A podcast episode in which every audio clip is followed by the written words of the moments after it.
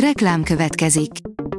Ezt a műsort a Vodafone Podcast Pioneer sokszínű tartalmakat népszerűsítő programja támogatta. Nekünk ez azért is fontos, mert így több adást készíthetünk. Vagyis többször okozhatunk nektek szép pillanatokat. Reklám hangzott el. A top technológiai hírek lapszemléje következik. Alíz vagyok, a hírstart robot hangja. Ma március 18-a, Sándor és Eden napja van. A rakéta írja, Ukrajnában megjelentek az orosz kamikáze drónok. A kibuavott gyártó Zala Aero szerint a drónt mesterséges intelligencia vezérli, de nem tudni, hogy ez azt jelenti-e, hogy emberi jóváhagyás nélkül is támadhatnak. A GSM Ring oldalon olvasható, hogy drasztikus változás jön a Netflixnél. A streaming szolgáltató nemrég azt jelentette be, hogy drágul a szolgáltatásuk világszerte, most pedig egy újabb változással álltak elő. A Netflix az egyik legnépszerűbb és legigényesebb streaming szolgáltató világszerte. Ez Magyarországon is így van, de most kapott egy nagyobb konkurenciát, az HBO Max személyében. A Player írja, mutatjuk a világűrben valaha elkészített legnagyobb felbontású fotót. A Hubble utódja, a James Webb űrteleszkóp készítette egy majdnem teljesen készre kalibrált állapotában. A tudás.hu teszi fel a kérdést, miért nem tört még ki a valódi kiberháború. Háború folyik egy szomszédos országban. Menekült áradat érkezik. Bombázó drónok röpködnek felettünk. Ez nem egy világvége disztópia, hanem a valóság. És mi a legérdekesebb a listában? Ami hiányzik belőle, a kiberháború. A PC World szerint SSD-kel gyorsítaná a videókártyákat az Nvidia. Az AMD egyszer már próbálkozott valami hasonlóval, az a projekt azonban hamar a kukában végezte. Az in.hu szerint három exobolygót veszítettünk el egy általános tévedés miatt.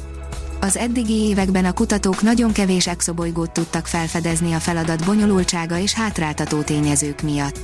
Ezek közül nem régiben egyből hármat veszítettek el egy számítási hiba miatt. Hogyan lehetséges ez, és milyen kihatásai lehetnek ennek a tévedésnek a jövőbeli űrkutatásra? 31 delfin sodródott partra, szinte mind elpusztult, írja a 24.hu. A kutatók nem tudják, hogy az érintett partszakaszon miért olyan gyakoriak a hasonló esetek. A Digital Hungary oldalon olvasható, hogy folytatódik a Magyar Telekom és az FTC együttműködése. További négy évig támogatja a Magyar Telekom a Ferencvárosi Torna klubot, erre vonatkozóan írtak alá a felek megállapodást. A Márka Monitor teszi fel a kérdést, hogyan hat az ukrajnai háború az IT szektorra.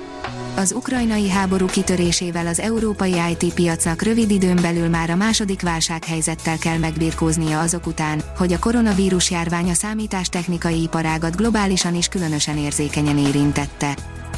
Totálisan digitális Kínát építene Xi Jinping, írja a Bitport.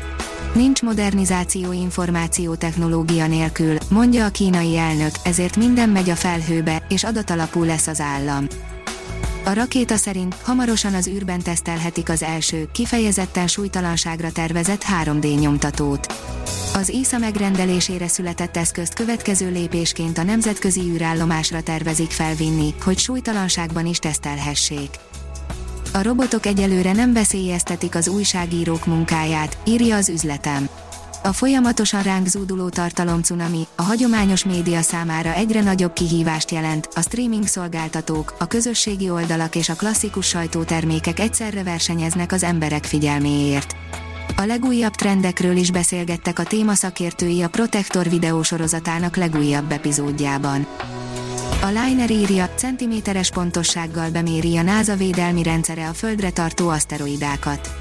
Az amerikai űrhivatal szakembereinek kevesebb mint egy óra alatt rögzített adatokból sikerült megjósolnia, hogy egy 2 méter átmérőjű űrszikla március 11-én a Norvég tenger fölött, Grönland keleti partjaitól 470 kilométerre becsapódik.